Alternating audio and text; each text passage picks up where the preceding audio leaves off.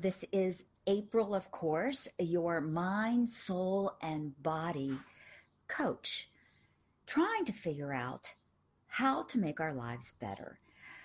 Let's begin by just relaxing. It's so difficult. Today, we are talking about time, your relationship with time, the crazy dialogue in your mind, the chaos, the noise that never stops. Some of you um, have problems sleeping. Other people like me use sleep as a way to de escalate stress. Um, we're going to be talking about all of that today the body's reaction to time, the mind's reaction to time, and the soul's reaction to time. I would be amiss if I did not always include the soulful experience you're having to help each and every one of us create a better life. So let's talk about the body. When we are totally stressed out, like to the max, it's almost like an addiction. You are rewiring your brain with enough stress that it is always in that fight or flight mood. We are always in survival. I mean, I have been so stressed out sometimes that when I get out of the shower to go somewhere, I'm sweating. I mean, I did not even relax. Can you identify with that? That you're always on go. You're always, uh, people who get carpal tunnel, their hands are always stressed out. Um, especially this time of year, everyone is thinking about or getting ready to get back into a regular schedule. It's as though the air is telling us, and I can feel it at night, that we are about ready to make another seasonal change. And with that comes stress. Kids are going back to school, going to college, buying school clothes, paying for college tuition, um, getting ready to say goodbye to summer and putting away things and exchanging them all. So if you stay and get rewired in this total state of survival, what happens is your mind is always in that state. And guess what? You lose your creativity. You lose your ability to calm down and make plans for the future. And then you wonder why your tomorrows don't work out. Now, on a psychological uh, basis for this, um, there's also many reasons why we live in a state of stressful conditions. And I'm going to name a few of them. So we have chronic stress for the mind, moving on to the mental part, um, approval seeking that usually comes down to a parental issue when you were a child, um, always trying to get a, an approval of somebody that usually is a parental figure to um, make them love you, give you attention, help them get through their day. Sometimes they're going through tough stuff. So we're working constantly as children, and then we grow up and sometimes we take that imaginary authoritative figure into every every situation. I know I do that with jobs. I get there and maybe I'm overqualified. Maybe I do know what I'm doing, but I'm so worried about getting approval from other people that um, it really wrecks my job experience. It ruins my days. I'm maxed out and I'm not always planning effectively for the next thing I have to do on my job. jump, jump, jump. Not enjoying my job and not doing my best. Happens a lot on jobs. And as I said, it has to do with that parental authority relationship that we had as children. The next one is that thought process that forces us to have that I have to do it. I have to go to this event. I have to go to church or uh, people will think I'm a backslider. I have to have my house perfect. I have to be the perfect grandparent or the perfect wife or the perfect lover. That have to pressure causes undue stress. You really don't have to do anything. What you do have to do is please yourself. At the end of the day, you're never going to please anybody anyhow. And there's always going to be some naysayers and there's always going to be some miscommunication.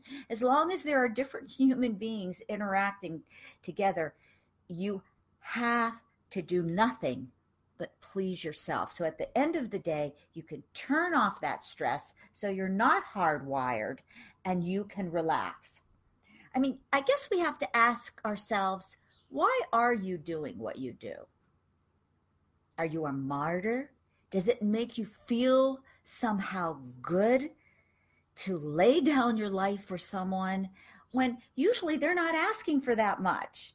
You know, one of the greatest innovative thoughts I ever came up to for my well being was to say no. And when I did, people were like, okay. they didn't leave me, they didn't walk out uh, actually, on some level, our relationships got better because we created boundaries. And I just said, no, that doesn't feel well. Also, another way we uh, create undue stress is not planning ahead. Uh, when I was a young girl going to high school, one payday, my mother would buy me undergarments. The next payday, shoes. The next payday, an outfit. The next payday, um, a jacket you don't when you plan things out financially you can control it better. The stress going out and trying to buy everything at one time first is crazy. You're not going to find it at one time. Um, school going to college.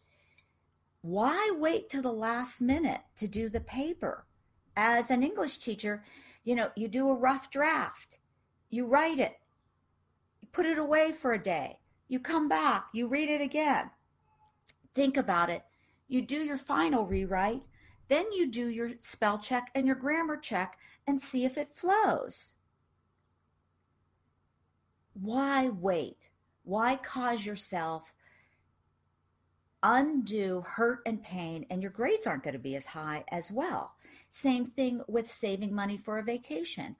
Don't plan the vacation and then two weeks before you go decide how am i going to get enough money to pay for this week? Um, those are ways that you can cope better with stress so you're not rewiring your mind. Also um, stress to impress everybody. I've got to get that promotion and job, or my wife will not love me, or I will be a failure compared to my successful brother who's making a lot more money. Stress to impress is deadly. And it usually originates, and I, I'm going to say this over and over again because you're going to have to do your work on these issues, is a need to feel loved. A need to feel loved.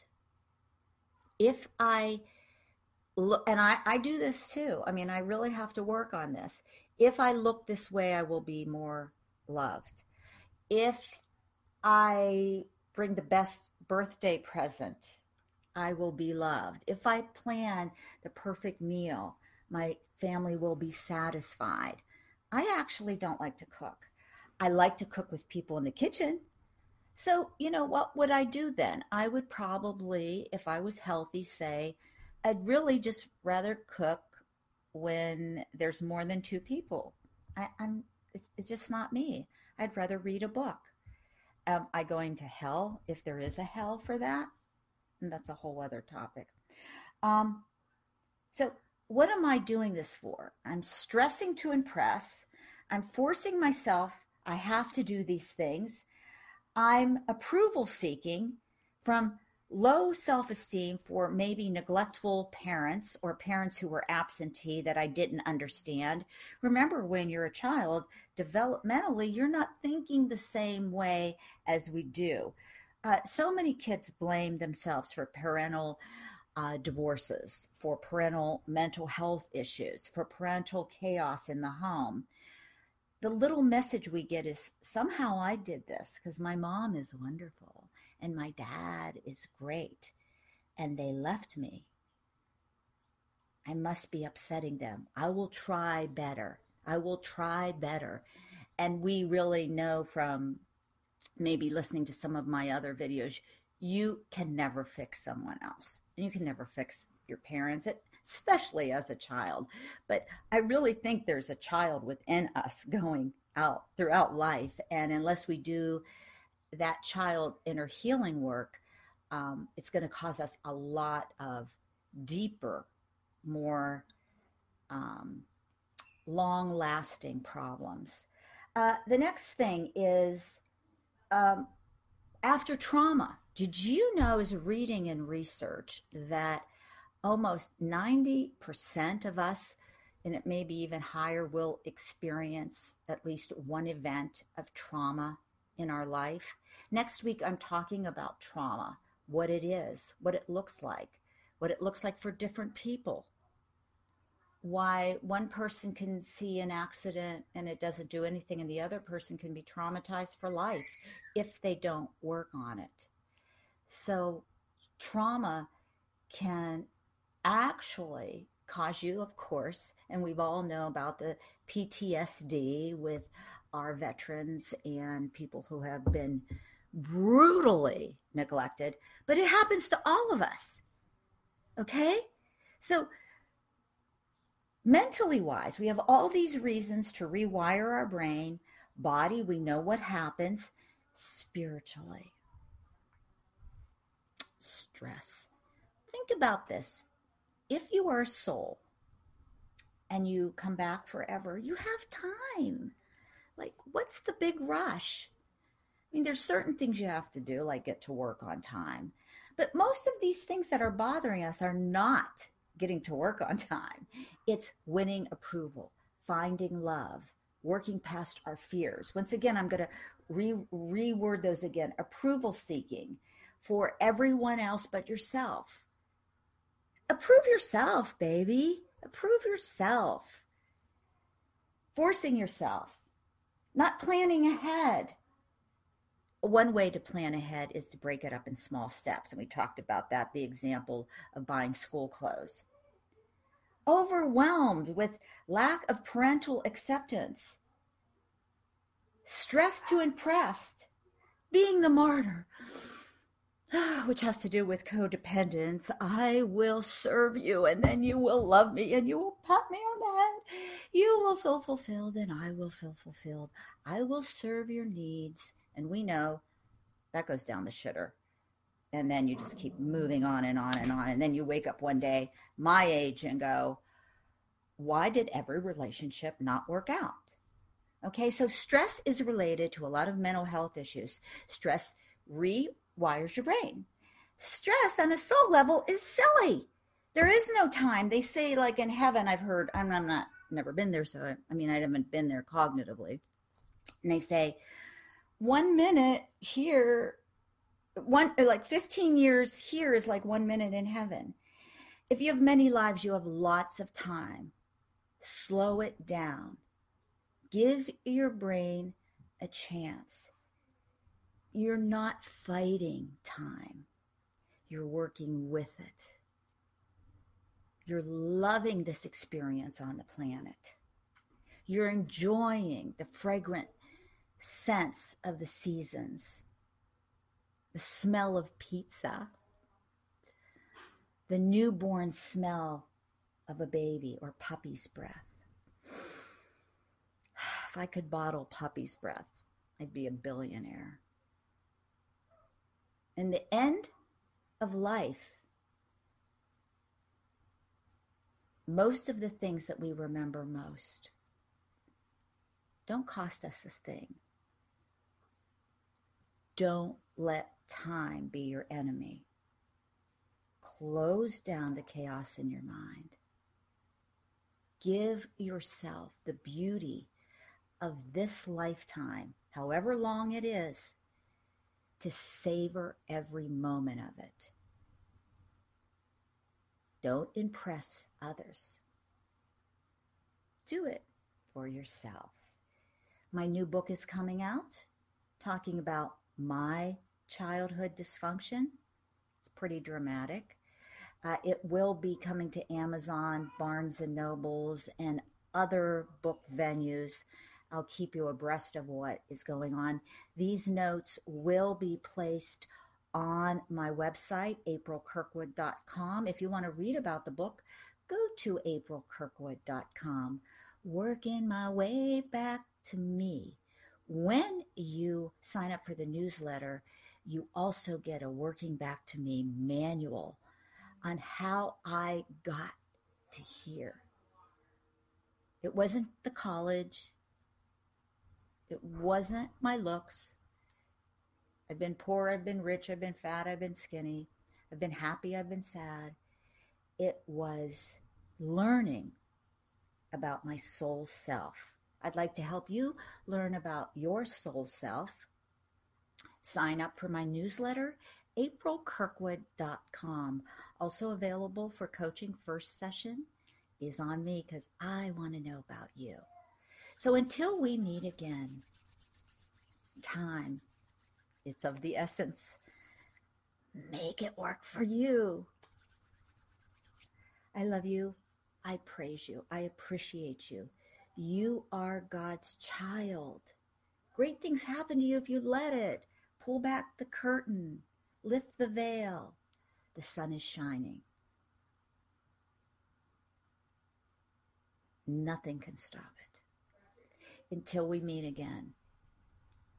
God bless you. Mm.